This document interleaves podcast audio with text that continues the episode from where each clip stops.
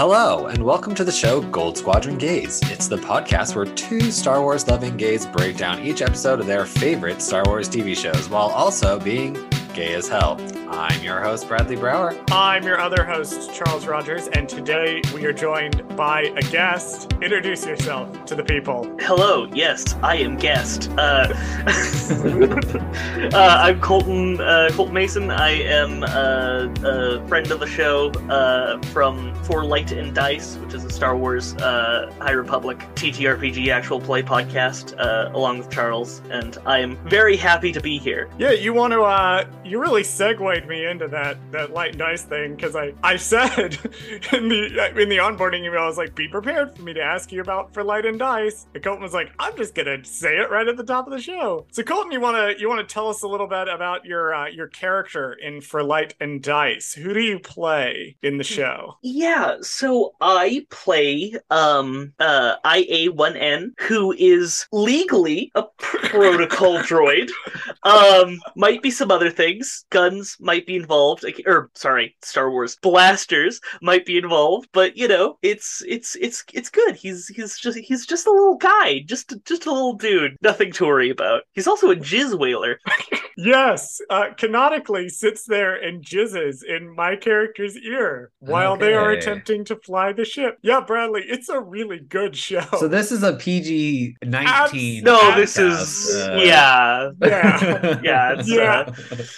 Chris from Darkside Divas D Ms it. How family friendly do you think we are? I'm not sure Chris could do something family friendly if he tried. I A one N is the um, one of the bigger troublemakers in the group. Uh, if you've listened to For Light and Dice, you know that quite a few of the events that have occurred in the back half of the first arc have been I A one N making some decisions. Uh, yep. But they are an interesting, morally complex character in the trailer.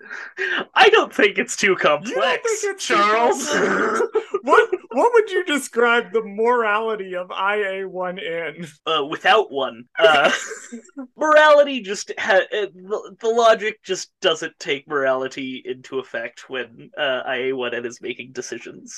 Uh-huh. Anyway, rest in peace, Chuck. Yeah, will not be Chuck. Missed by anyone. But nope.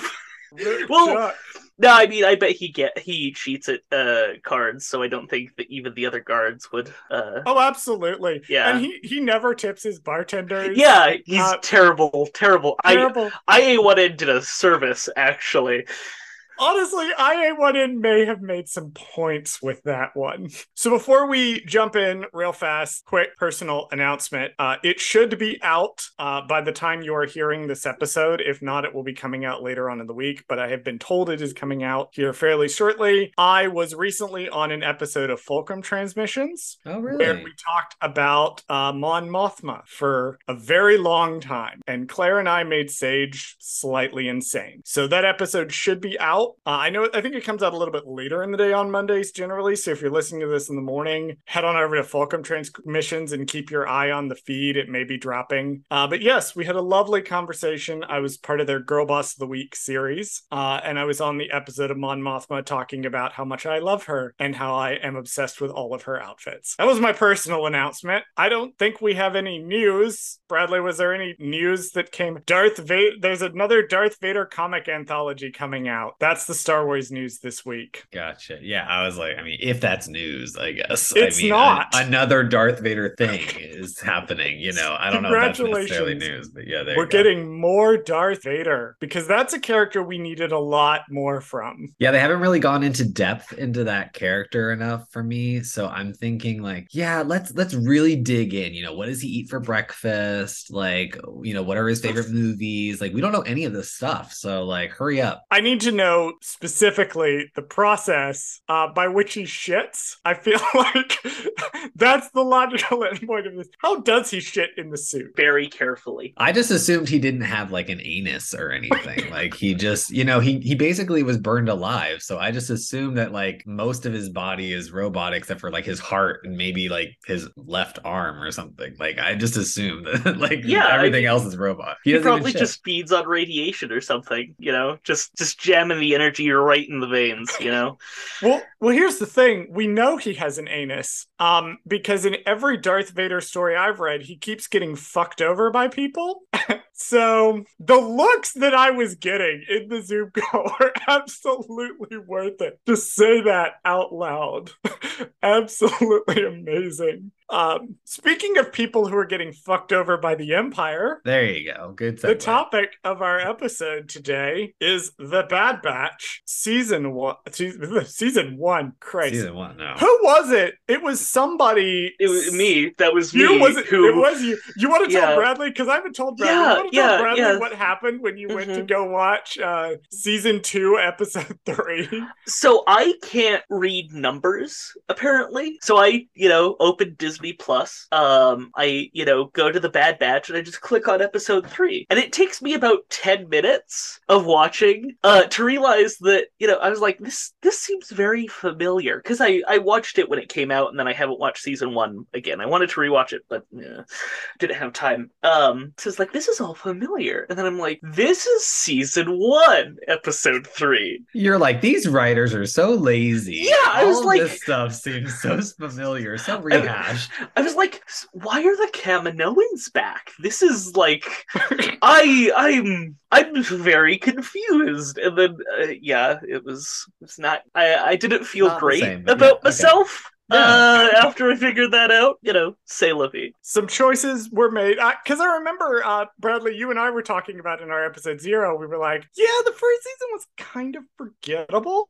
to be entirely honest. Yeah, like, I mean, we yeah. couldn't remember, like, we could remember overall plot details of what happened, but, and then here's Colton completely watching half the episode before they realize, oh, um, Omega suddenly has shorter hair again. Uh, that might explain Explain that. Also, they dredged Kamino up out of the sea really fast. Tangenting back onto Kamino, let's talk about season two, episode three, The Solitary Clone. Yes. Uh, this week, the clones battle against a separatist holdout. Now, normally, Colton, we do like a, what was the thing you liked about this episode? What was the thing you did not like about this episode? So I'll give you the floor. What was the thing about this episode that you liked the most? And what was the thing you did not like? So, uh, my my most, what I like the most, uh, the droids. I love droids. Droids are my favorite. Every whenever droids are on screen, it, it just you love a good droid. Moment, it brings yeah. joy to my little heart. Like I love droids. Um, like deeply. My background of my computer. He, I mean, he's not a droid, but my background of my computer is uh, sexy General Grievous. I love. Yeah, no, it's please great. please uh share your screen real quick so I yeah. can see what sexy General uh, Grievous. I, I'm vaguely concerned. I'm very curious. With what we're about to see here. Yeah, I'm like, what kind of smut hell is this gonna be? Like, I'm really curious. Uh, I've, I, I mean, I've never been on like that side of Twitter before, but I'm very curious to see what uh, sexy General Grievous looks like. Please, well, Bradley, please we've, enlighten we've me. Previously established that um, you haven't been on Thrawn Twitter either, so this is true. This is true. Yeah, let's see. Oh uh, my is... god. Oh, okay. I would invite any. Okay, so this is for those of you who can't see because obviously you're an audio, audio you know, medium. I, I do um, have the artist and their Twitter handle. You do? Okay, yes. So can we petition, uh, can we make like a petition to have this artist finish the art? For those who can't see, it's an it, outline it's drawing. Sketch. It's a yeah, sketch. It's a sketch. I would love to see this finished. I mean, yeah, I like, same, same. Like, why not? Uh, I love like how all of his limbs are just like very suggestively posed. Like two of his arms are very come hither and the other ones are like, oh, I'm just relaxing here by the fireplace, you know. It's it's very sexy. I I, I very much enjoy this. It's very it's, nice. It's very uh, draw me like one of your French Twi'leks, right? uh Christ.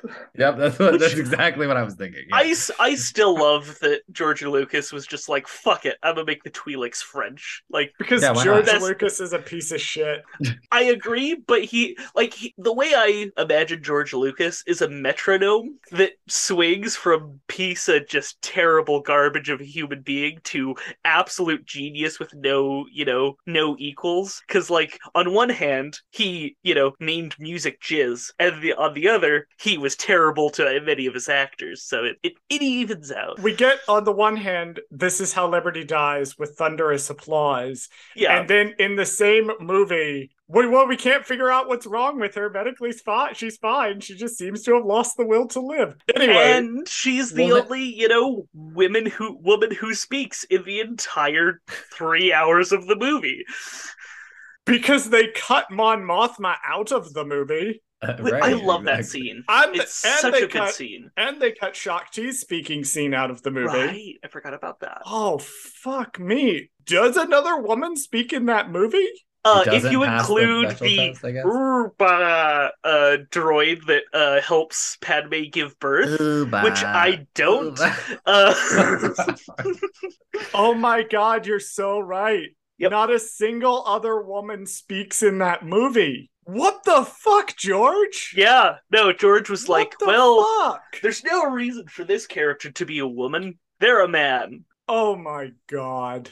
Anyway, I yeah, I, I mentally you realize re- after a couple years, you know, you're just like, all right, well, that's oh not problematic god. at all, but sure. Wow, Jesus. Uh, anyway, on that awful note, uh, something you disliked about The Solitary Clone. yes, yeah, yeah, what's one thing you disliked? Yeah, I, for- I forgot that's that's where we were. Um, well, I don't love that the Empire's, you know, uh, overthrowing, uh, you know, legally appointed uh, leaders, but, um, you know, that's the Empire. I in a in an actual sense, I would say, you know, especially with all the controversy surrounding it, just the, like, super whitewashing of uh, the... uh characters, including especially Crosshair. The the scene in the cafeteria. I'm I'm gonna bring that up in my notes very specifically because it's one of the more egregious moments of um whose goddamn white baby is that? Which is what I am now titling this section, where I go through and tell you whether or not the clones are super fucking white and don't need to be in this episode. Spoiler alert, it will be yes in every episode.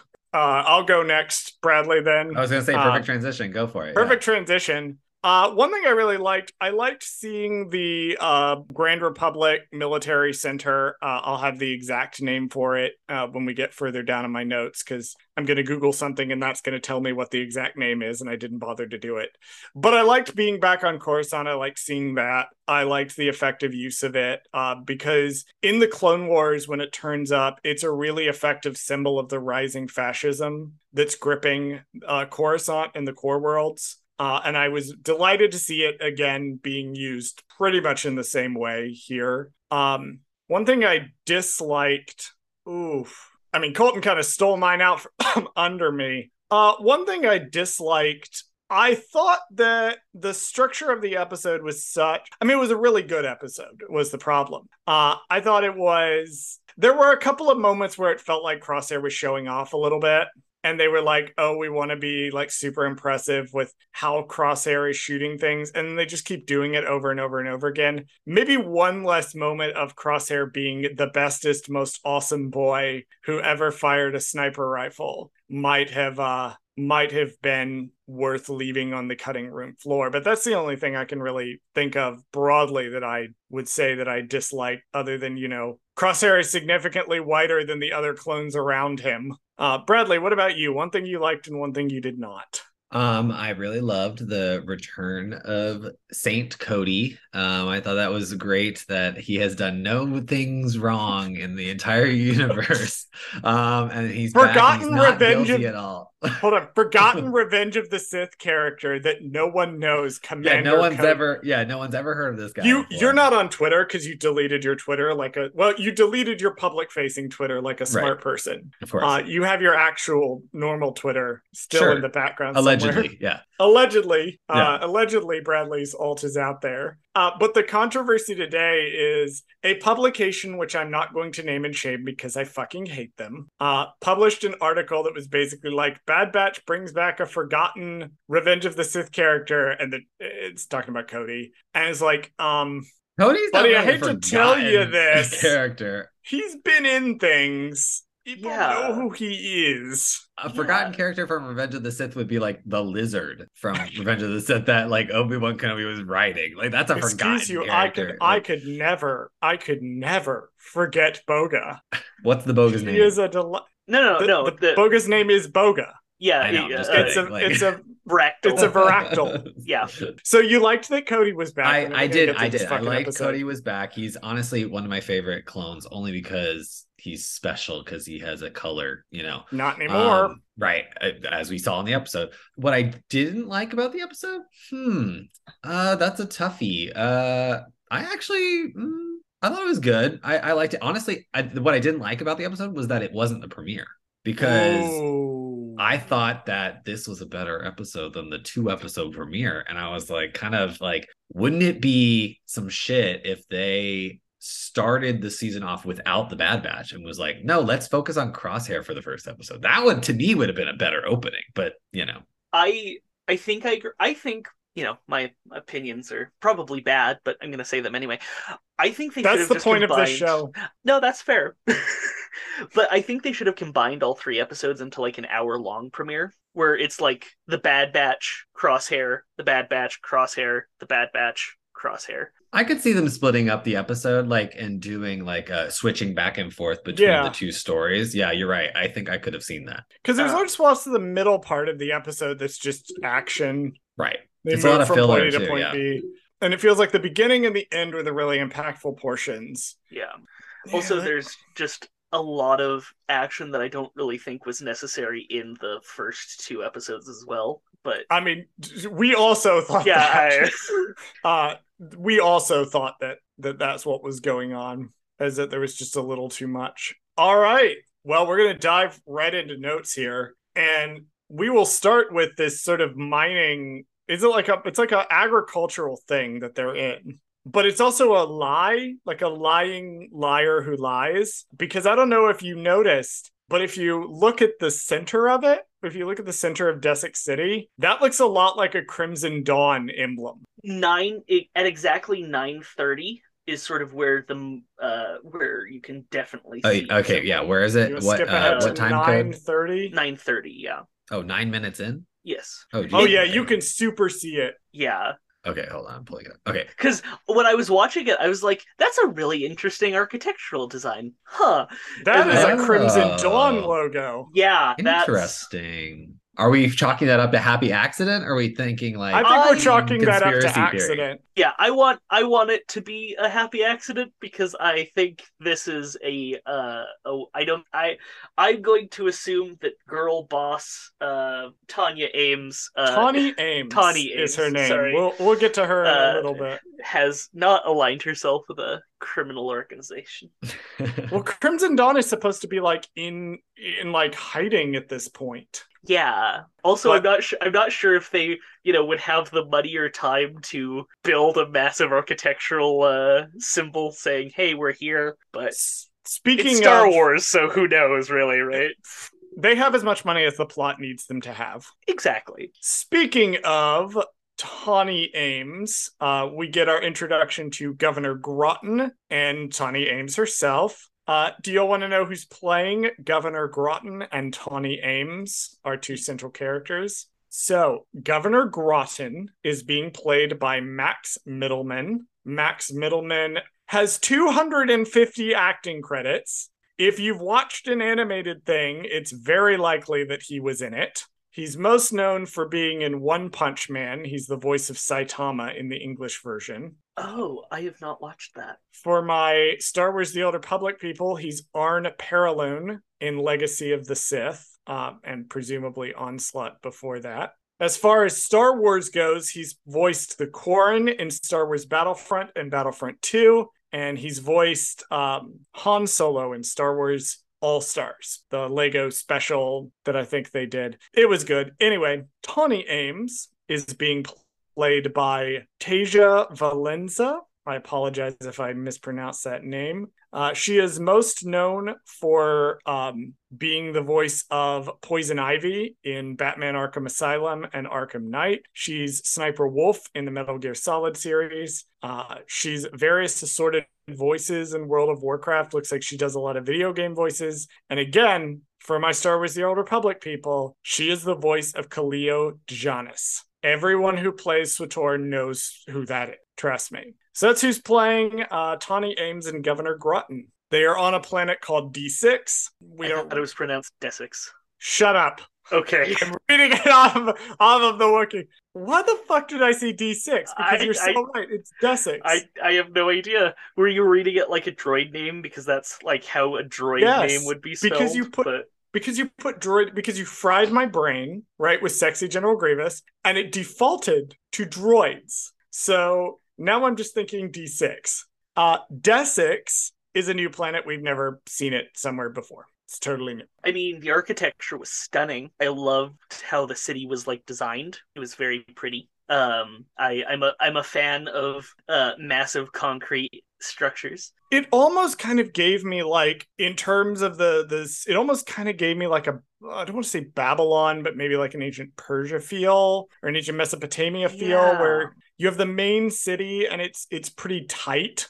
Like the city itself is pretty tight, and then you have the architectural, like agricultural fields that are outside of it. Almost kind of gave me that vibe a little bit. I loved it. It was great. Also, uh, I love I love my my B one battle droids. They're uh so good, and that was such a lovely scene to just see them all appear and surround the uh troopers. It's very Clone Wars. There's a lot of references to to Clone Wars in this episode, which is nice, like just in the way that they structure it and the way that they shot it. And one big thing is a reference to Clone Wars. We'll get to it, you know, when we get to it later on in the episode. I also love these um proto stormtroopers, I guess you would call them, like yes. uh, oh the yeah design. The two K troopers, yeah, because not to throw out all this personal information about myself, but I collect Funko Pops, for those of you who don't know. And really, I hadn't noticed.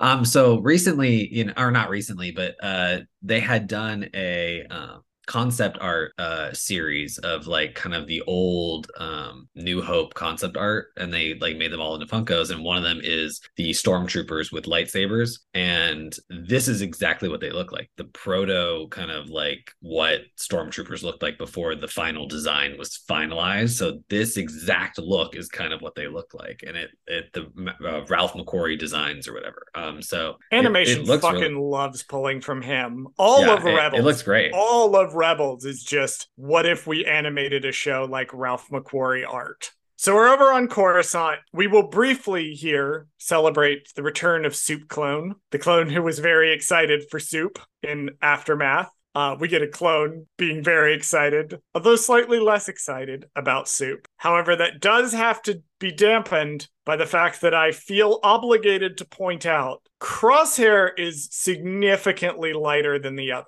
And I looked at it on my high-def T V in the dark, because that's how I watch these, is I watch them in high... One of the highest definitions I can do, short of watching it in a theater screen, is how I watch these episodes. Uh, yeah, he's significantly whiter. And, like, his face seems like it might be around the same skin tone on certain monitors. Yeah, but then, I'm like, the top of his head is really white. It's, you know what it is? I think it's because he doesn't have hair. And so it really does like kind of wash him out um, because he's got this shaved head. And unfortunately, his hair is also white. So I think what they're doing is, in addition to his skin being slightly lighter than the other clones, his hair is making him look even brighter because right. of the way the lighting is working with his hair. Because I think he just has gray hair or like white hair that's just shaved off. He does, but he's always bald. And here's yeah. the thing about the, the he's always bald thing. My father has been bald since I was a, been born. Like, the man has been bald his entire life. Uh, the top of his head is roughly the same shade as the rest of his body. Like, it's not like Crosshair just shaved last week. Or we see no visible indications of that. But even then, it wouldn't, like, lighten the skin. I don't know. It's not, it doesn't, it doesn't look great. It also doesn't help that, you know, all the clones are also just lighter than Tamura Morrison in general as well, right? Like, if you compare the skin tone of Tamura Morrison to the clones in this scene, they're significantly lighter than that. Yeah, and it seems like they've darkened them up a little bit, but we're still not quite there. It's yeah. also issues with the lighting, too. Like, there's just a lot of... I'm really hoping they fix this in season three. Uh, yeah. I, they I were like not able you, to do I a like lot how you of think fixing. That they're getting a season three after the these three episodes so far. Like, I just love that you think that there is a season three. Well, the lead time on animation is such that they probably have already progressed a decent way on a third season. Unless, I mean, I you know, guess. the it is just a two-season show, and the two-episode finale is the finale finale. Oof. Well, I think they have talked about season know. three. We'll I think see. they've talked about se- they, there being a season three and continuing to, like, because they were talking about it in the context of the Bad Batch, the Batch being super whitewashed, uh, and talking about how, oh, we're going to keep making improvements going into season three. And I'm like, yeah, I'd better see them, because right now I'm only seeing them on my H D T V that I watch in the dark. That's not great, folks. So that concludes our, our section of uh, did they fuck up the whitewashing of the characters in this episode? Uh, the answer is yes. In this scene, they are talking about something called the Defense Recruitment Bill. I don't know what that is, but it's really interesting to me because it sounds like a draft. Oh, I didn't even think about that. Yeah, that's...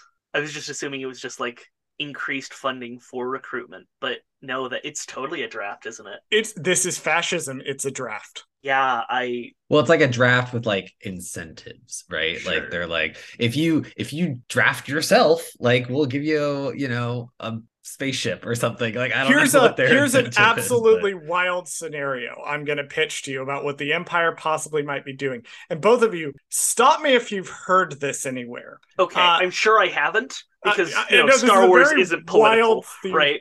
This is a very wild theory. Uh, however, uh, my theory is that what the Defense Recruitment Bill does is it sets up offices, uh, particularly in areas where poor and vulnerable young people of fighting age might be located, uh, and incentivizes them to offer these young people basic things like healthcare or uh, food or employment in exchange for them to unquestioningly uh, sign several years, if not the rest of their lives away, uh, to the war machine, uh, potentially to go out and die uh, as part of this army. Uh, like I said, this is a very wild idea, um, but it does seem something like something the Empire might be doing. Luckily, no country on, you know, this planet has done something like that, because that would just be bad. Yeah, no country on this planet has definitely created video games to try to lure particularly angry, aggressive young men into joining a military force. On a separate note, multiple times. Uh, the new Modern Warfare is fantastic. Uh, I also want to contrast the uh, the the cafeteria scene from the scene we saw in Aftermath. Uh, so they're, they're very similar scenes to where a character or characters are cast out or uh, isolated from the regs, from the regular clones. Except in this case, Crosshair is alone and no one is going to defend him. He just kind of sits there and takes it. And I think it goes back to the overarching theme of the show, which is the togetherness of the group of the Bad Batch is makes them happier, gives them more of an advantage than Crosshair by himself, despite the fact that Crosshair is the quote-unquote superior one to the regs. He's easily the most miserable person in this room. He's easily the least liked person in this room, and there's absolutely no one in this room that is going to lift a finger to treat him with anything like any sort of respect, because fuck this guy. So something interesting as well, and it's I, I think it's more just like how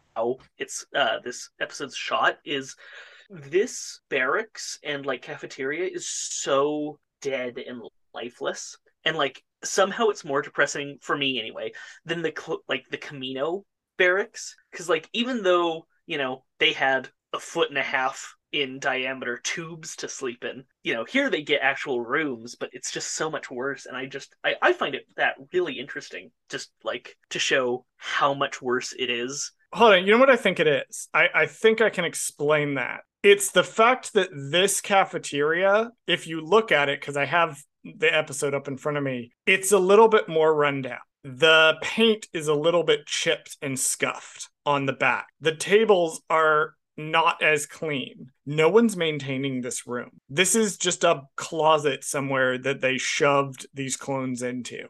And the clones have to act like everything is fine because this is their orders. They're here now, which is extremely fucked. Also, I I wouldn't be surprised if, like, in the scene before when Crosshair's waking up, that tiny little light is the only light that's actually in the room, right? Like, I don't think Crosshair's just being, you know, me uh, every day and just keeping like the lowest amount of lights on, I think that like that's full light, which just also shows how little lights require budgets. Yeah, exactly. So there's a voice that comes over the P A. Do y'all want to know the voice of the P A? Yes, please. This is surprisingly more interesting than you'd think. So the woman who is speaking over the P A, who's like, Crosshair, go to Rampart's office to get your daily chewing out. Uh, that is Shelby Young. Shelby Young is a voice actress who is, among other things, the voice of Princess Leia Organa in Lego Sum- Star Wars Summer Vacation, Lego Star Wars The Skywalker Saga, and Lego Star Wars Terrifying Tales. She is the voice of Captain Bragg, the villain of the Raxus episode in season one of The Bad Batch. Which one was the Raxus episode? So the one where they have to go get that Separatist senator out, and they have the really funny oh, droid yeah. with the vase. Yes, yeah. yes, yes. Shelby Young droid. is the villain in that. She is also the voice of Skold in God of War Ragnarok. She was fantastic in that game. Like, uh, she's Princess Leia Organa again in Star Wars Forces of Destiny. So basically she just plays Princess Leia Organa in animated form. Whenever they need someone to be Leia Organa, it's this person, which I thought was cool. Somebody in the Divas Discord, shout out to our friends in, in the Divas Discord, uh, said this, and I'm going to take it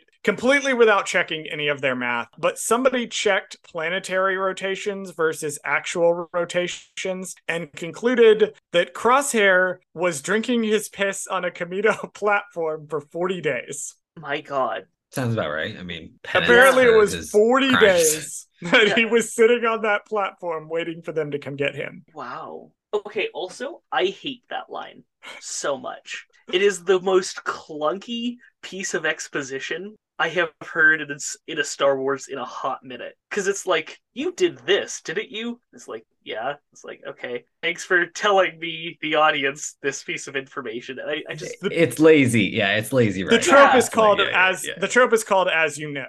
Yeah, exactly. Uh, when I a just... character says to another character, as you know, this fact about the thing. Yeah, yeah it is just... unbelievably lazy writing. Did they get Crosshair? Because we were worried last time. We were like, did did they? Like, is he just chilling? Uh, you know, on Kamino, and we. And apparently that. no yeah, no they did not get him.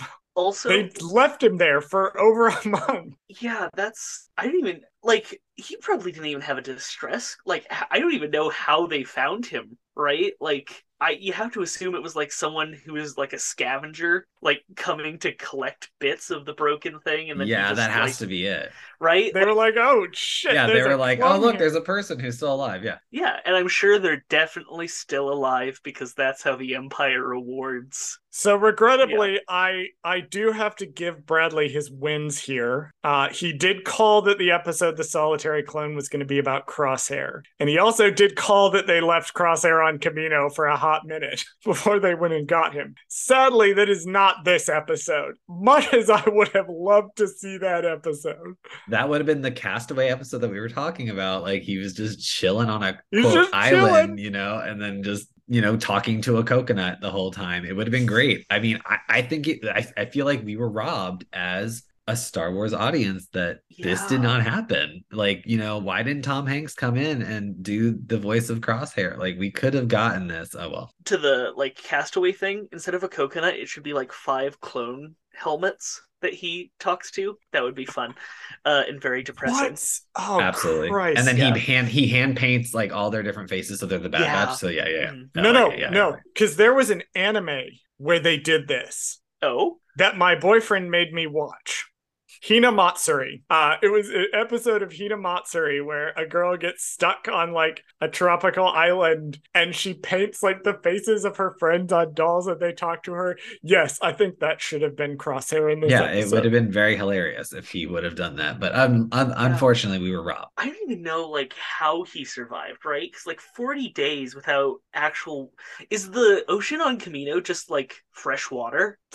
Has to be. Or like... It, maybe, yeah. Has to be. And like without food as well, because He had to fish something up, probably. Yeah. I want to see his fishing set up. Oh, I mean, I think that would actually be easy. He can just shoot, and then whatever he, he also shoots, can just... just shoot. Yeah, because he, he has a little sniper thing. He has a little yeah, he, grapple gun. He can sit there and shoot. Oh, yeah, there you go. Yeah. So that's food covered, but yeah, the water has to be drinkable, at least. Fun fact, if you're ever in a um, survival situation where you uh, have to um, conserve your water and there's salt water, if you mix a eight to one ratio of fresh water to salt water, it actually keeps you more hydrated. Duly noted. Yeah, so if you're ever in that so very specific scenario. Yeah, yeah, yeah. Exactly. So when I finally manage to trap Bradley on an island, that will be there how he go. survives. Perfect. So we have a scene outside the first battle memorial wall for the first battle of Geonosis. Uh, ostensibly, it is a wall of the names of the clone, the numbers of the clones who died in the first battle of Geonosis in Attack of the Clones. Apparently it's just gibberish. It's a bunch of random Aurebesh letters. Um,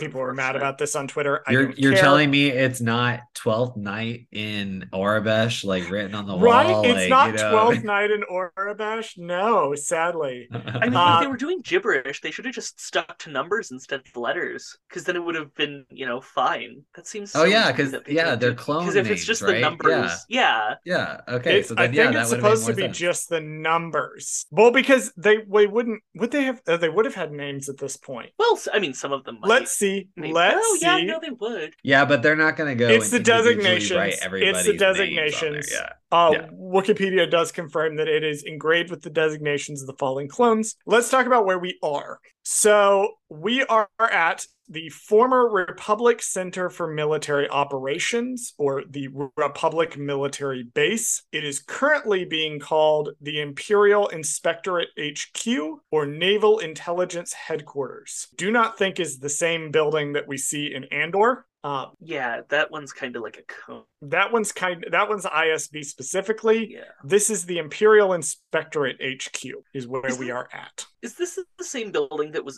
that uh, Ahsoka was in? It is exactly uh... the same building, because we first saw the first battle memorial wall in The Jedi Who Knew Too Much, and then we see her run along the top of it in The Wrong Jedi. I think. Nah, I mean, that's probably correct. And that sounds right to me. So yeah, yeah, move on. yeah. Um, but we don't have a lot of time to be at the first battle memorial wall, because uh who shows up? Well, Crosshair doesn't know at first, which was fucking hilarious. Right, he's like me. semi-racist against his own clone brothers. Uh he's he doesn't like, I didn't give a shit you. about he didn't give a shit about recognizing the regs. Fuck the regs. Yeah. He's just no like, one like, cares about the regs, especially not Crosshair. Who is uh, she? I don't care. I don't know her, which is really sad for reasons we will get to in, in a little bit. But yeah, it's Commander motherfucking Cody. Uh, shout out to Jess, who plays Lysander on For Light and Dice. I'm so glad you're getting to live your best life with this Cody appearance. I am sorry it's in this show. Yes, Cody is back.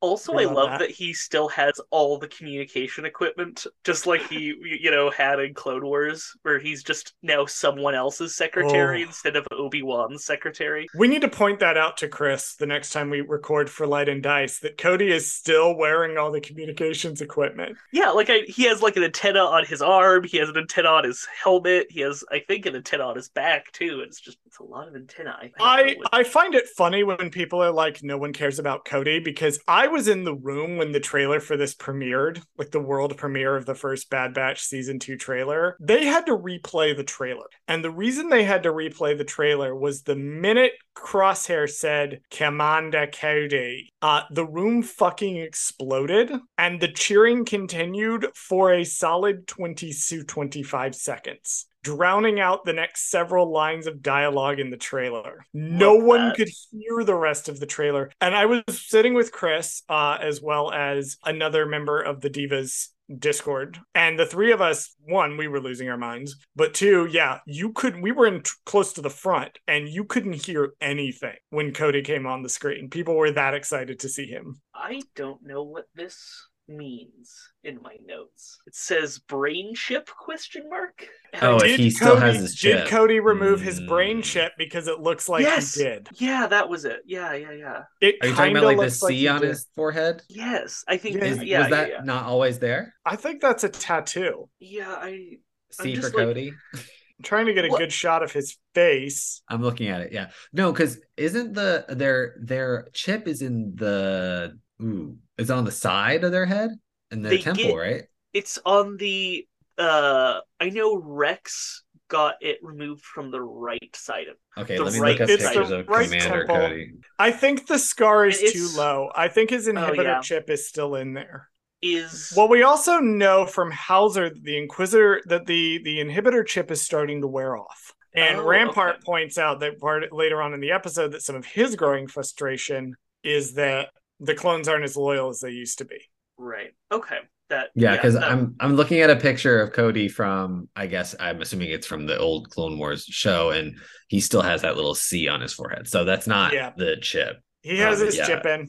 Okay. Well, interesting. So yeah, it just doesn't work anymore, or it's very, very low working at this point. Okay, that lends much more credence to the Obi-Wan Kenobi clone being a member of the five oh first, because he did. See, I was under the assumption that Order sixty-six just continued on forever. So like, nope. I always just assumed that that clone didn't know who Obi-Wan Kenobi was. But I, I think that clone yeah. doesn't know who Obi-Wan Kenobi uh, was because he looks old and beat up. That's fair. We know this because Leia tells him he looks old and beat up.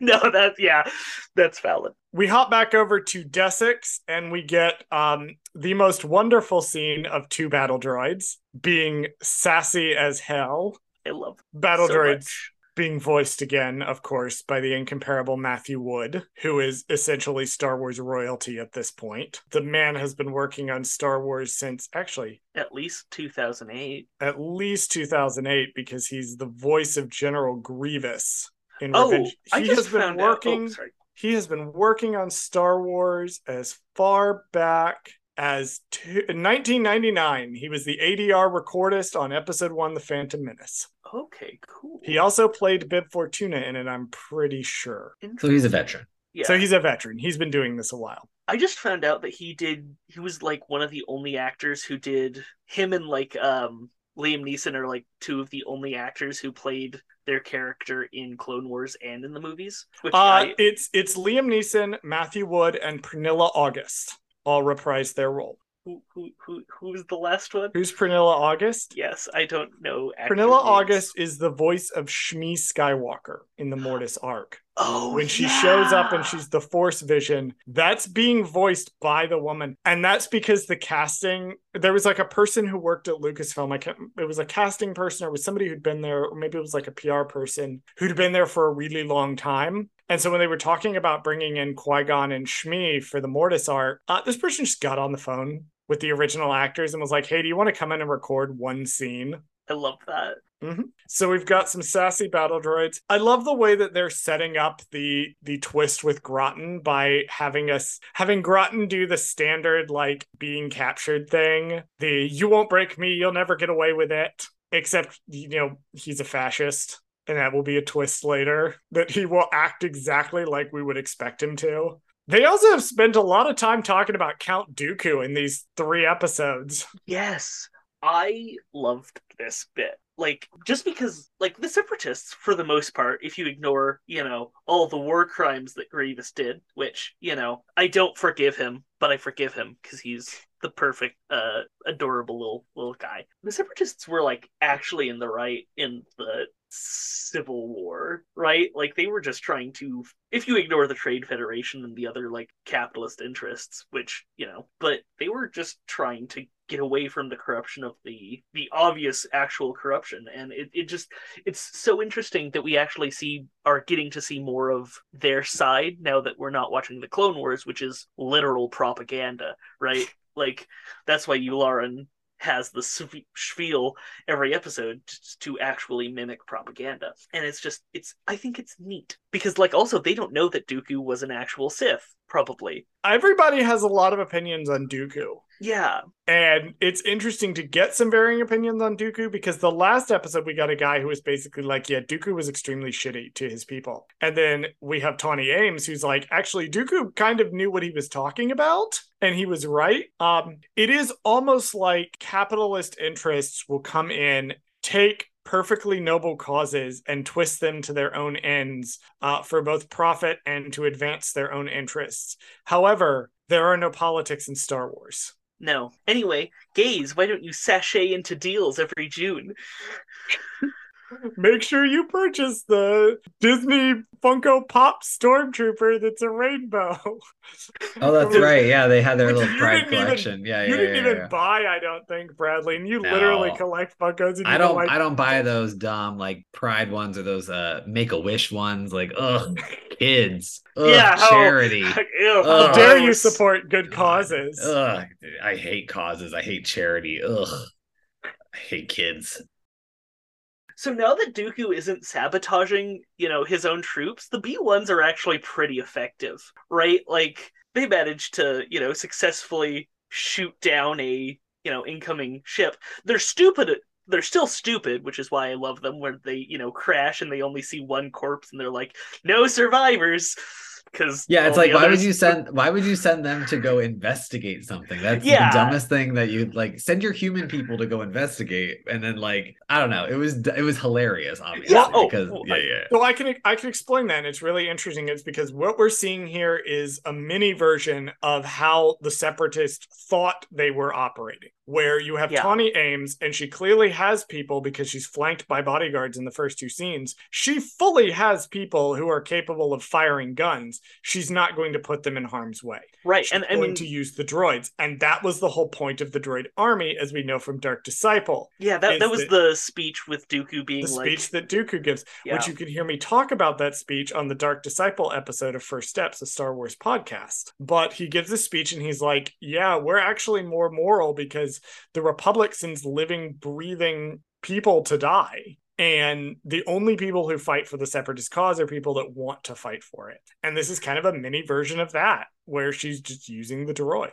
It is very, like, anti-droids, because droids are, like, sapient creatures, right? Like, they have thoughts. They're able to, you know, it's very Data in Star Trek, where, like, they're actually, you know, they fulfill everything of having a consciousness and being able to, you know, be themselves as people.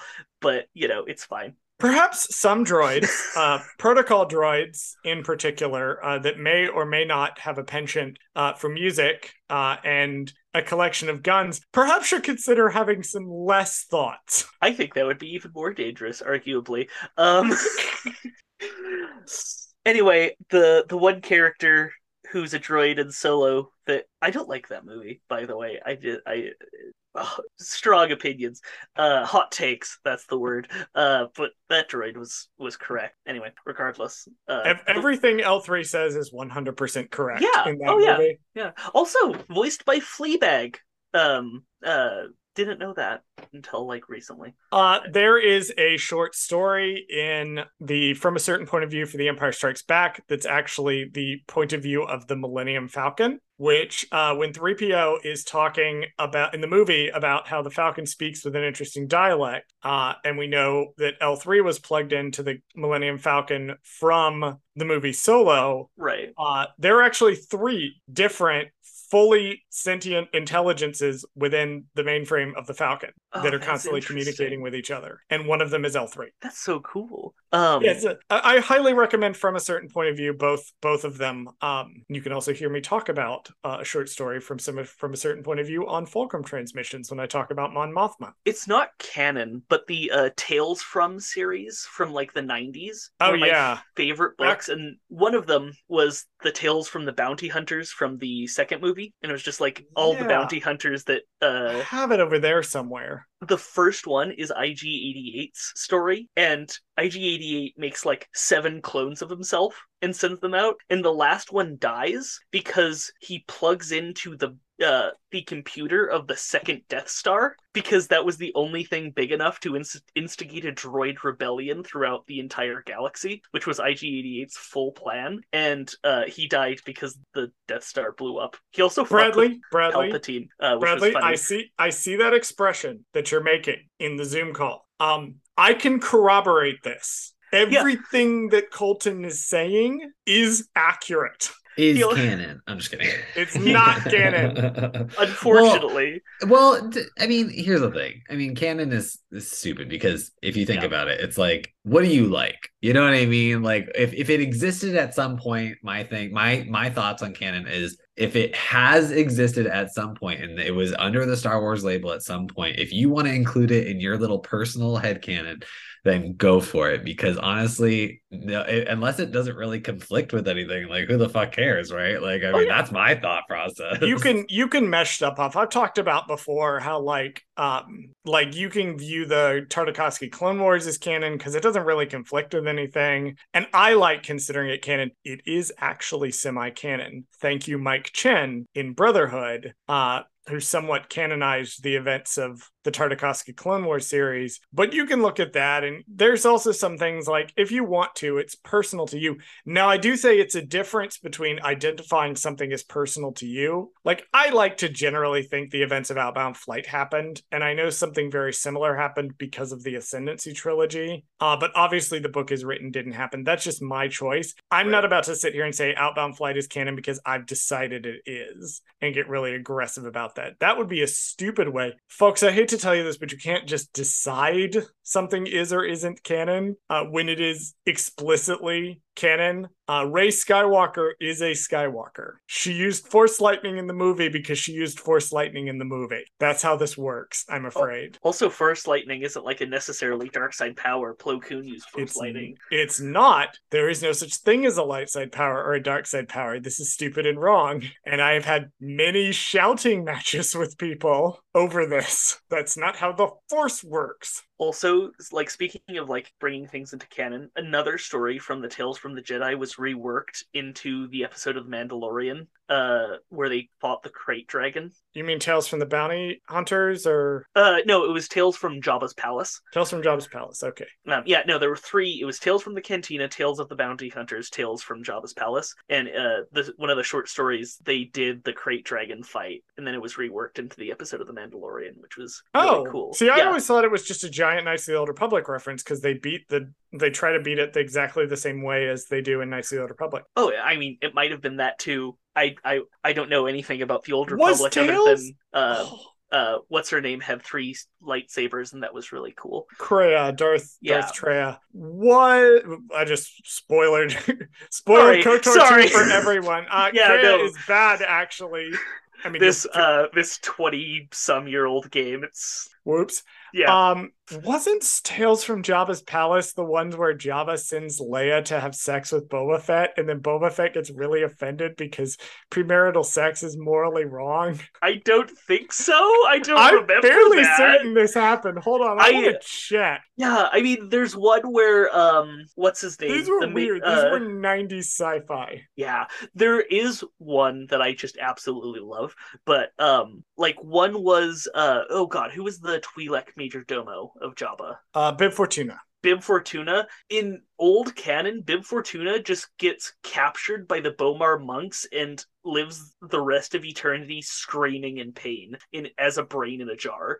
The, like, little spiders with brains, the Bomar monks, they just kidnapped him and put him in a brain jar, which is great.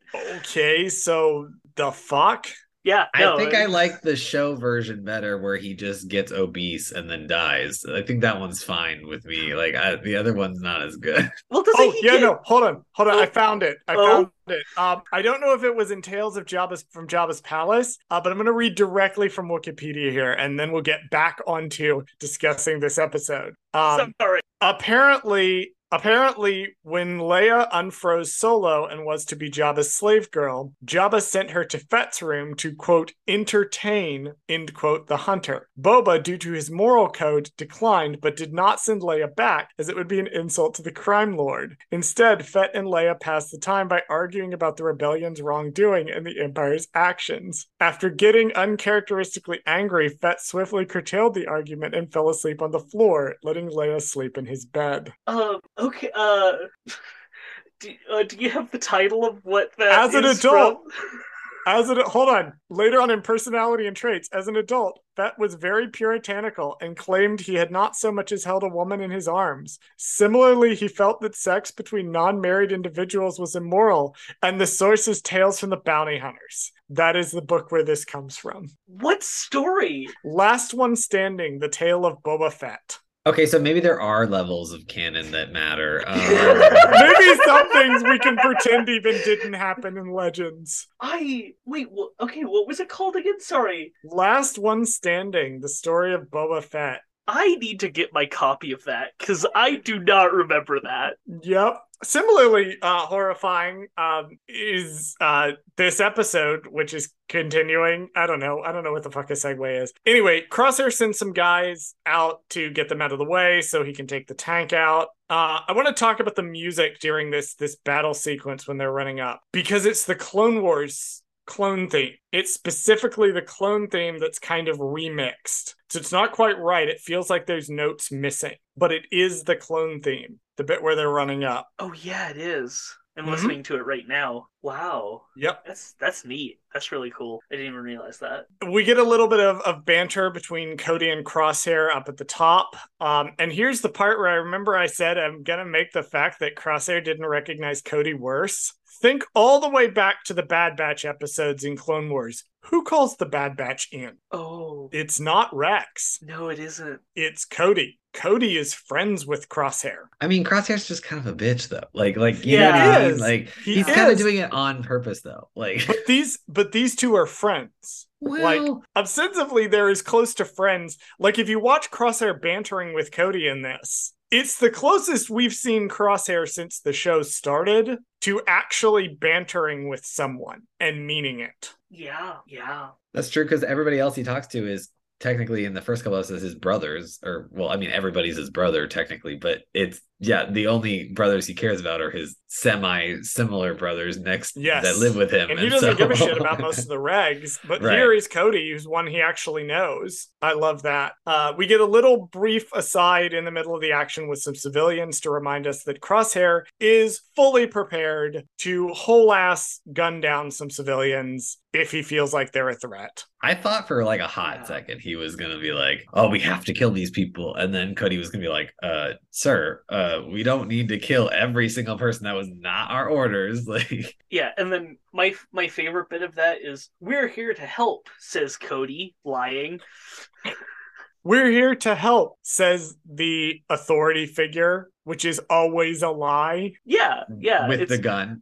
Yeah, yeah. No, ignore the fact that we're, you know, invading your city. We're we're the we're the good guys. Yeah. We are absolutely the good guys here. Yeah. We get to see some droid poppers again from the Clone Wars, which is neat. Love poppers. Um Oh my god. I'm gonna leave that one alone. Um I'm going to instruct Bradley to leave that alone. Just no, Bradley. Wherever you were going to go after that, don't go there. Say we it, you do- coward. Say we it. Do- we don't need to know anything about you and Poppers. You know, honestly, yeah, we'll just leave it alone. I, I don't want to go too crazy with that one. Uh, we could spend another twenty-five minutes here uh, talking about, um, you know, droid brand Poppers and jungle this and juice that. So we'll, we'll we'll just leave it alone. Where is my Star Wars brand line of poppers called Droid Poppers? Oh my god, yes, please. I'm gonna... That's the trade goods I'm going to give out when we uh, go to Celebration eventually for oh Plaid. We're gonna give out little things of droid... Little bottles of droid poppers. Oh, that's such oh, a good idea. Right? Like, yeah, it's like a gift. Like, to, you know, like make us... Like, okay, if there's any other uh, gay podcasts that want to like come together and make like a little booth or something. Uh, we'll, we'll make uh, some droid popper. Yeah. yeah. Well, yeah. like we'll just hand out poppers at uh, a celebration. That's oh fucking horrifying. Oh, also in this scene, I love my droidicas. I love them so much. Um, except for that one was really stupid. Because it rolled for some reason instead of just walking calmly forward with the shield up, which seemed odd, but, you know, it had to be removed somehow for the right, story to plot. continue. Yeah, yeah, there like, just had to be some plot kind has of plot. to happen. Yeah, exactly. But I'm just like, that was yeah, because odd. Otherwise they're basically indestru- indestructible. Like there's no yeah. way to defeat them whatsoever.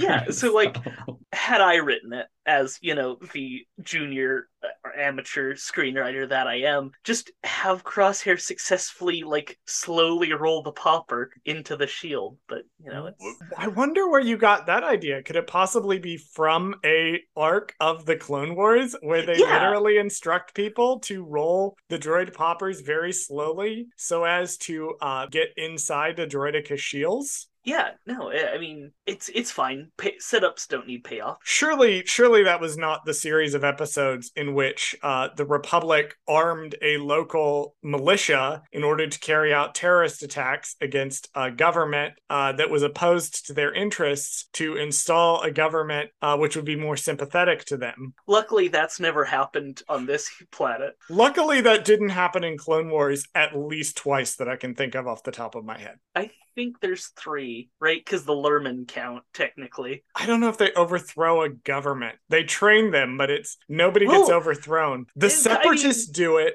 And oh, Mon yeah, Cala, and then the Republic does it on Onderon. Right. It's fine. War crimes don't exist because Geneva We love war exist. crimes. Yeah, yeah. Okay, exactly. no. Mm.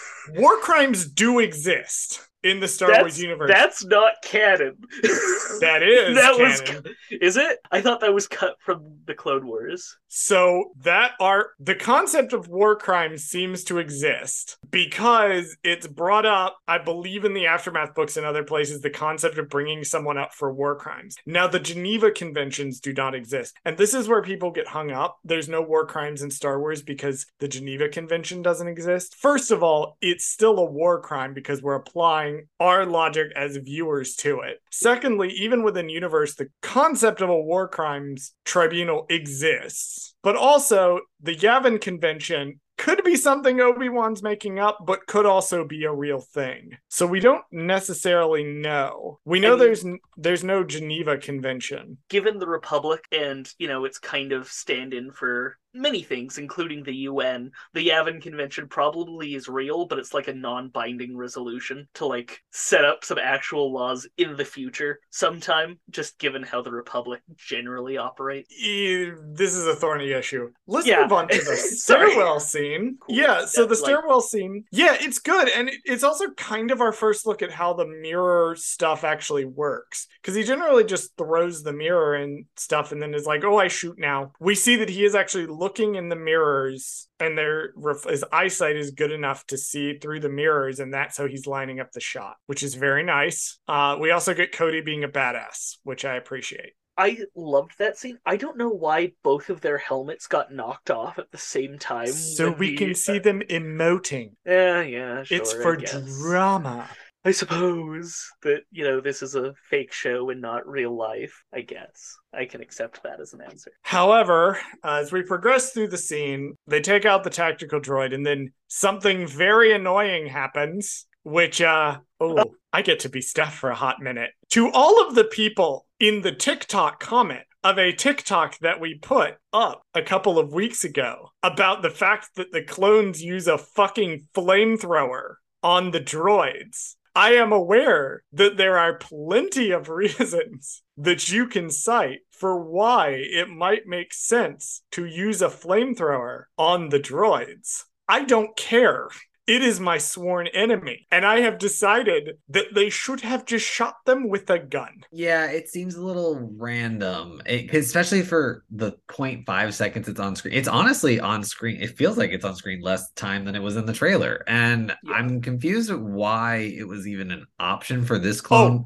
Oh, oh hold on. No, I'm going to cut you off because I just put it up again. It's even more fucking bad because if you watch the little clip right before the clone walks around the corner and shoots the droid with a flamethrower instead of, you know, a gun that would make sense um, and be faster and more uh, take them out faster. Um, we see in the background, there is a droidica with the flame stuff on it. So very clearly, they had to take out this droidica's shield in order to burn it with a flamethrower to take it out. What was the fucking point of this? So my assumption is just the fire moves slow enough to pass through the uh that's what I was gonna say. That's the only way yeah. to take them out. Ex- yeah. No, because fire is like energy. No, well, you know um, what? We're like it's moving very quickly. The flamethrower takes out droidica battle shields. By the inside. Uh, yep, that's the only way to do it. Fire or whatever. The way that fire works.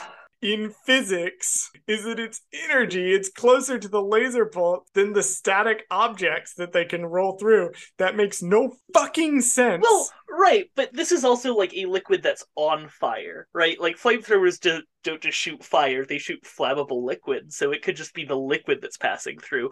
Also, that's very it's true, like yeah. it's moving too fast. No, I mean, yeah, that's because the sort in of... the Onderon arc, we see, I will get super fucking nitpicky in my hatred of the flamethrower, and what the fuck is it doing? Why did you waste time animating this? Why is this here? Why are you doing this? This makes this, you know what this is? Someone on that fucking show, I know this, someone on that fucking show either listens to Gold Squadron Gaze or listens to another show like Darkside Divas or J-Guys and Jedi where my hatred of the flamethrower is brought up and put this in here to spite me specifically. So in my Whoever notes... you are, I hope this is the content that you wanted, because I am in a droidica. Really? Really? They used a flamethrower on a droidica. How the fuck does that work? How the hell does that work? So I have another option of how it might have worked. It might have been one of the cheaper models that don't doesn't have the bubble shield, right? Like not all droidicas come equipped with the shield generator. Um, also, in my notes, I have not sure how a flamethrower kills droids, but okay. And then under that, Charles is going to hate this. According to the many, many, many TikTok comments we received about this,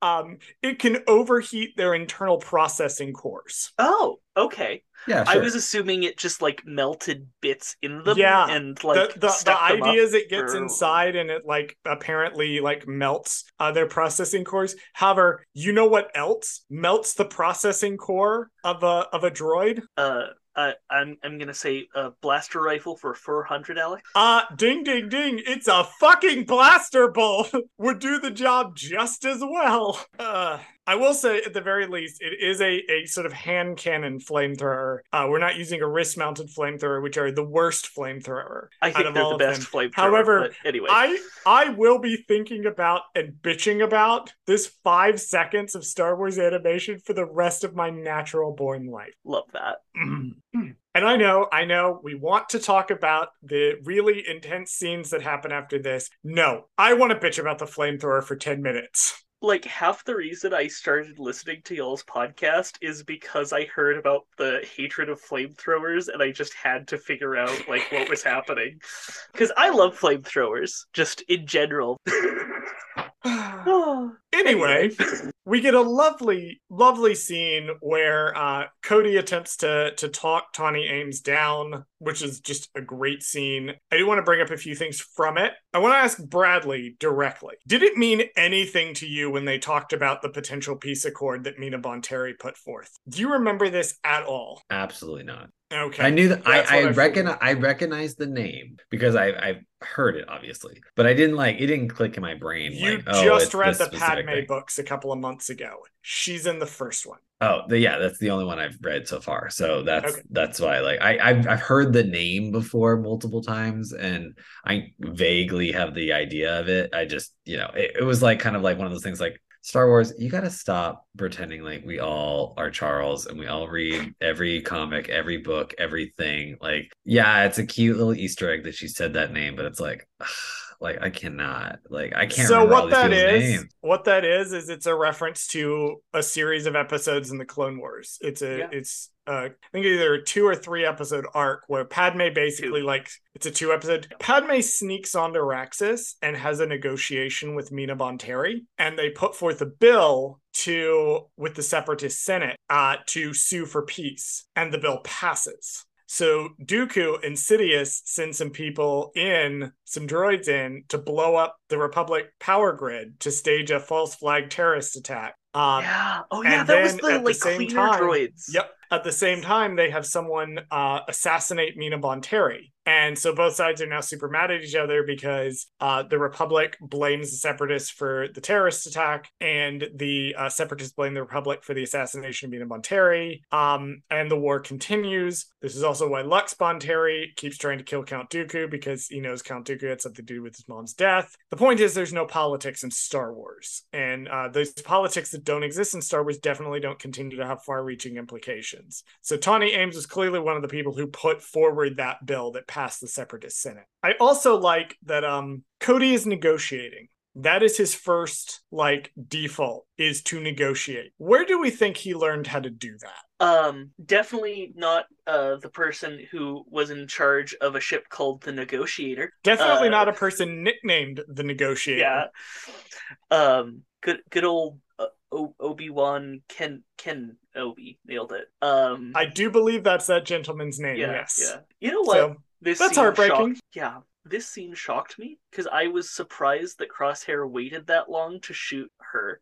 Oh, I know, thought he, he was. I, you're right. I thought he was going to shoot her mid. Yeah. Quote. I was. I was like, why is Crosshair? He's waiting? waiting too long. Yeah. Yeah. Here's the thing. He didn't have explicit orders to take her to kill her. I thought. Um. What's his uh uh guy in Coruscant gave him Rampart. orders to just yeah Rampart. The just orders, orders I do believe were to rescue Grotton. And me being me, my D and D characters would, uh, if in Crosshair's position, would probably have sh- taken that as to kill the person with yeah. a gun to his the head. Only, the only orders Crosshair is given are do whatever is necessary to get the Imperial Governor back. I do think it was a neat twist with uh, Grattan, or sort of an untwist, to where the second Grattan is free, who has been portrayed mildly sympathetically throughout the episode, he immediately turns around and is like, fucking shoot her immediately. I did like that. Yeah. I thought that was I thought that was interesting. I definitely saw that coming, only because, like you said, it took Crosshair a long time to shoot her, and then it was like the second, you know, he was like, all right, go ahead and kill her. Crosshair's like, you got it, dude. Like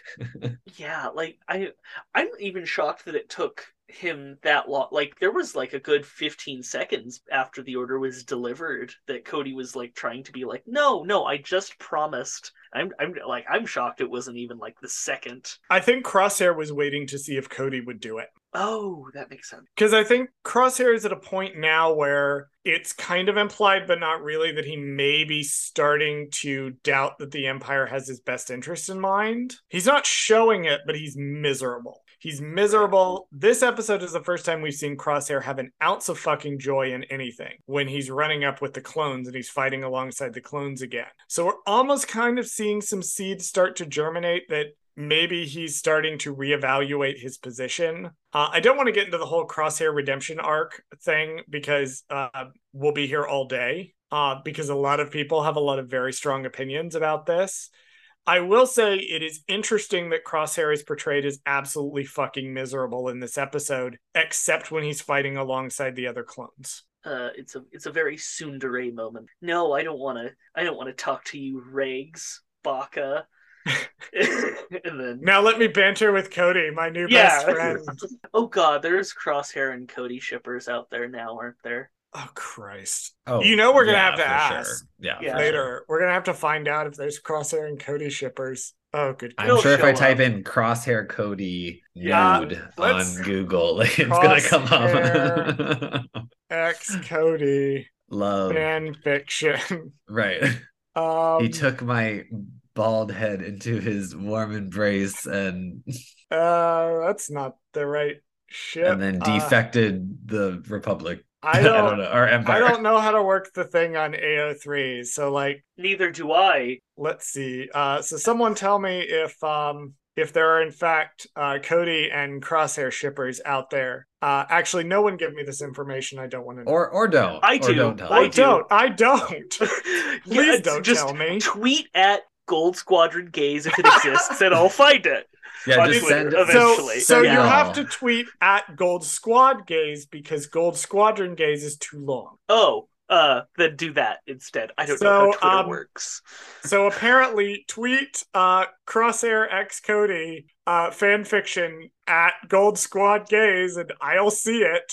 Right, for research purposes. We, yeah, we I, I need will need you guys to do that. Yeah, for research purposes. That's Dear yes, God that's what it is. Uh, my my final note on on Desix before we head back to Coruscant is seriously the animation is gorgeous. It is. The shot with the um the Venator above the city, and it's like in the clouds above the city, ominously looming up there. Chef's kiss. Beautiful.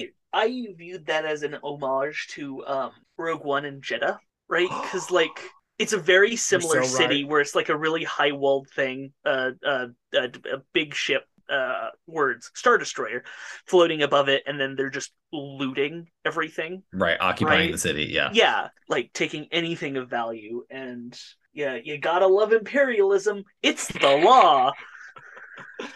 Imperialism, it's fine when the Imperial says it is. Yeah, exactly. Um, and why would the imperialist lie about imperialism being good? That would be weird.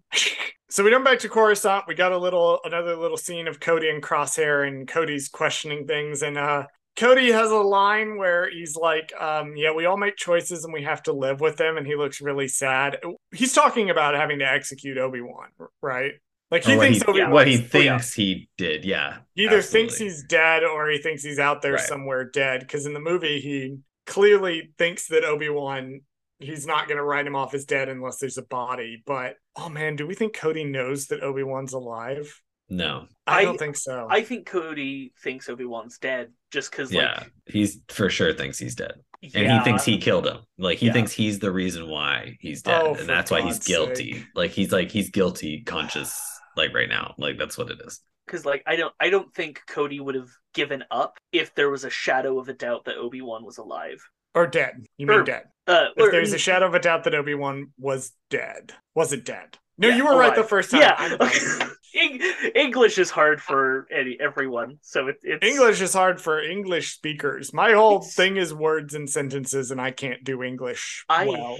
Hate the English language, and I'm a creative writing major. Like, I've dedicated my life to writing, and I hate it so much. I I have written in my lifetime probably millions, if not tens of millions of words, and I can't stand the English language. I can't do it. Anyway, another note that I have here, I have two more notes left. Do we think, collectively as a group, that Crosshair has ever finished a single breakfast in his life? Definitely not. He gets called to the principal's office more times than I can count, and it's every single time during his meal. Like, I don't know if he just doesn't eat ever, but yeah. you know, it's probably why he's so skinny. He just doesn't eat. Yeah, like, uh, yeah, I, I would bet that nine times out of ten, um, God, names. Uh, uh, Rampart. Not, not, no, no, not, uh, not Hunter, not Tech, not Echo. Wrecker. Wrecker. Thank you. Nine times out of ten, Wrecker just steals Cody's or uh, Cody uh, Crosshair's breakfast. I I feel back when the team was together. Yeah, because you remember in Aftermath they get into the food fight and he tries to eat his food and then gets really annoyed that he has to join the fight.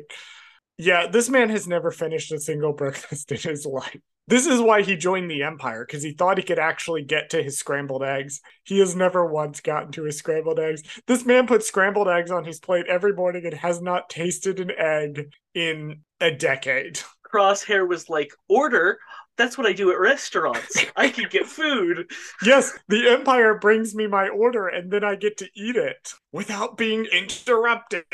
Never happened. And then finally, um, Rampart calls Crosshair up to his office, and we find out Cody has gone AWOL. So, R I P to Cody. Um, we're going to see how long you last being AWOL on Coruscant. I think we're going to see Cody get rescued by the Bad Batch. Because I think Rex yeah, I is like, hey, I have a mission for you in the trailer, and I would be shocked if that mission isn't to go to Coruscant and get Cody and rescue him. I would be shocked. I like it. It's I probably like it. not going to yeah. be, because that would connect things together and make sense, and this show has not done that. That I is will bet also you... valid. That is valid. So Lucasfilm sent out screeners of the first fourteen episodes to um, other people, not us, which is partly on me. Um, that's on me. I was going to work some things on the back end and they didn't get fully worked. But I know that people have not seen the last two episodes. So my prediction is if Cody comes back, it's going to be in those two episodes. Okay. Otherwise, we would have heard something, or I would have heard something through the grapevine about Cody being in multiple episodes. And I've only heard him being in one. Okay, that's fair. So it is it is highly possible that he's going to show up again in the finale. Or he's just in every single episode after this, and he takes Crosshair's place as part of the new Bad Batch, and you're yeah. just you, no one likes you to tell you enough. Uh, you know that's that true. He's a pro- no one likes me, which is an important thing to keep in mind. Everyone hates me and is constantly shitting on me. That's why I get to be on multiple podcasts with people that I respect. Um, is actually because they're just bringing me on to make fun of me. Unrelatedly, I am on an episode of Fulcrum Transmissions this I, week. If it's any consolation, Charles, I don't hate you. I just hate your opinions. Well, we're going to need to fix that. Two notes about the scene with Rampart. One, this meeting totally could have just been an email. um, like, I, yeah. And second, um, Crosshair's, like, emotions as he's being told that Cody uh, has gone AWOL. It's it's giving me uh, Scarlet Envy in All-Star six. Is it me? Am I the drama? No. Am I the villain? Uh, yeah, like, that's exactly what it is. It's just like, huh, every clone that's close to me leaves the Empire. I wonder why that is. Must be unrelated. Well, I like that Rampart is not explicitly saying, but he's kind of like implying essentially like maybe Crosshair is a double agent. Like he's like, I don't know if I like what's happening to people around you. Like they all seem to be yeah. defecting. And it's like, hmm, are you secretly trying to turn all the clones against the Empire? Like what's going on here? Like he's essentially being Rex, right? Like he's like thinking that's what he's doing, but He he's just an idiot. He's not doing well, that. The other thing, like an overwhelming theme of Crosshair's story so far is that Crosshair is going to be loyal to the Empire no matter how shittily the Empire treats him. He He's really pulling a Cyril. Really, truly. Right. Loyal to no end. They would get along. Yeah. And the thing is, the Empire does not care. To the clones, loyalty is everything. Everything. To the clones. They explicitly they say in season seven of the Clone Wars, loyalty means everything to them. The em- Crosshair is loyal to the Empire. The Empire is not loyal to Crosshair. So Rampart being like, hmm, I wonder if, you know, there's a, a pattern here. That's Rampart not being loyal enough to Crosshair to say, yeah, obviously you're loyal, but it's a shame that everyone around you keeps defecting. So I think what we're going to see, you know, continuing on this theme is the Empire is less and less loyal to Crosshair because a fascist system does not care how much you care about it. If it wants to take advantage of you or you're in a minority, then it doesn't matter how hard you support it. You're going to suffer under it. But there's no politics in Star Wars, so. No, none at all. Um, None whatsoever. Also, it just popped into my mind, but I'm just imagining the movie Office Spaces with Milton being Crosshair and just keep getting, like, worse and worse desks until he eventually burns down the uh the office building. Watch that be the plot of Crosshair's story. Yeah. I, I think that might you might be pretty close. Yeah. yeah, I think I think you're pretty close on to what his story is. I think it's eventually going to end up he's going to have to run from the Empire because they're going to turn on him at some point. So I think you're I think you're right on the money there. I'm excited to see him put strychnine in the guacamole. Which is favorite quote from like any movie I've seen in the last two years. All right, well, we are coming up on. To, to be clear, I, I want to talk just a little bit behind behind the podcasting mic. How Bradley and I make this show. Part of our, our rules and the way we set up how we record this show to avoid driving ourselves fucking insane uh, is that we sort of have a light rule of. Uh, we try to keep our episodes roughly double the length of whatever content we happen to be talking about. Uh, so we try to keep our Bad Batch episodes about forty minutes. Raw recording, we are at one hour and forty-nine minutes talking about a thirty-minute episode of Bad Batch. So, Colton, do you have any final thoughts on the solitary clone? It was a good episode. Thank that's you, Colton. Pr- that's a pretty good Bradley, do you have any thoughts, uh, final thoughts on A Solitary Clone? Best of the season by far uh, of three episodes. why the fuck did they use a flamethrower on a droideka? Well, Colton, thank you so much for joining us this week on uh, on Gold Squadron Gaze. It's been an absolute delight to have you uh, and get to talk about the battle droids and one of the Clone Wars-like battles in this show. Do you want to tell the people where they might find you? I'm on Twitter, uh, at Colton Z nine, I think, probably. That sounds about right. I'll I'm double on... check it for you. Thank you. I'm on For Light and Dice podcast, as I mentioned earlier, which is very good. You should listen to it. It's fun. Um, and I'm occasionally on the Nerdsmith Network on Twitch, uh, which is a T T R P G uh, streaming group, which... even if I'm not there, they're very fun to watch. I would recommend going. I'm not getting paid to say that. I wish I was, because I like money. But uh, overall, I'm just uh, thank you so very much for having me, and I was very happy to be here. And uh, if you have an episode where you can record for more than an hour that you wanted to, uh, I'm happy to come on the show. You were correct about your Twitter. It is at Colton Z nine. Yes. Is the correct Twitter. Uh, thank you for coming on. Everyone, go and uh, check out Colton's character on For Light and Dice, which, of course, is my other pluggable. You can find me there playing Wynn, the grumpy Duros pilot. And also this week, you can find me once again on an episode of Fulcrum Transmissions talking about Mon Mothma that either will have come out by the time you hear this, or it will be dropping, from what I am told, it should be dropping later in the same day. Uh, they usually come out on Mondays. Colton, thank you once again for coming. Bradley, go ahead and run their socials, like Cody running away from the Empire. Thank you for listening to Gold Squadron Gaze. Did Charles fuck something up? Send us a message at gold squadron gaze at gmail dot com. Follow us on Twitter at Gold Squad Gaze. Follow us on Instagram and TikTok at Gold Squadron Gaze. Subscribe to us on YouTube at Gold Squadron Gaze, where we post the podcast as well as exclusive content. Please join us next week and every week for more of Gold Squadron Gaze. Remember, was it? Bradley, was it cut this? Cut this bit out. What, sure. Was it? Honey, you remember that very cute anime we watched where the girl is trapped on the island? And she... This is going in the end clip, by the way. Perfect. I yeah. No, I'm, I'm excited.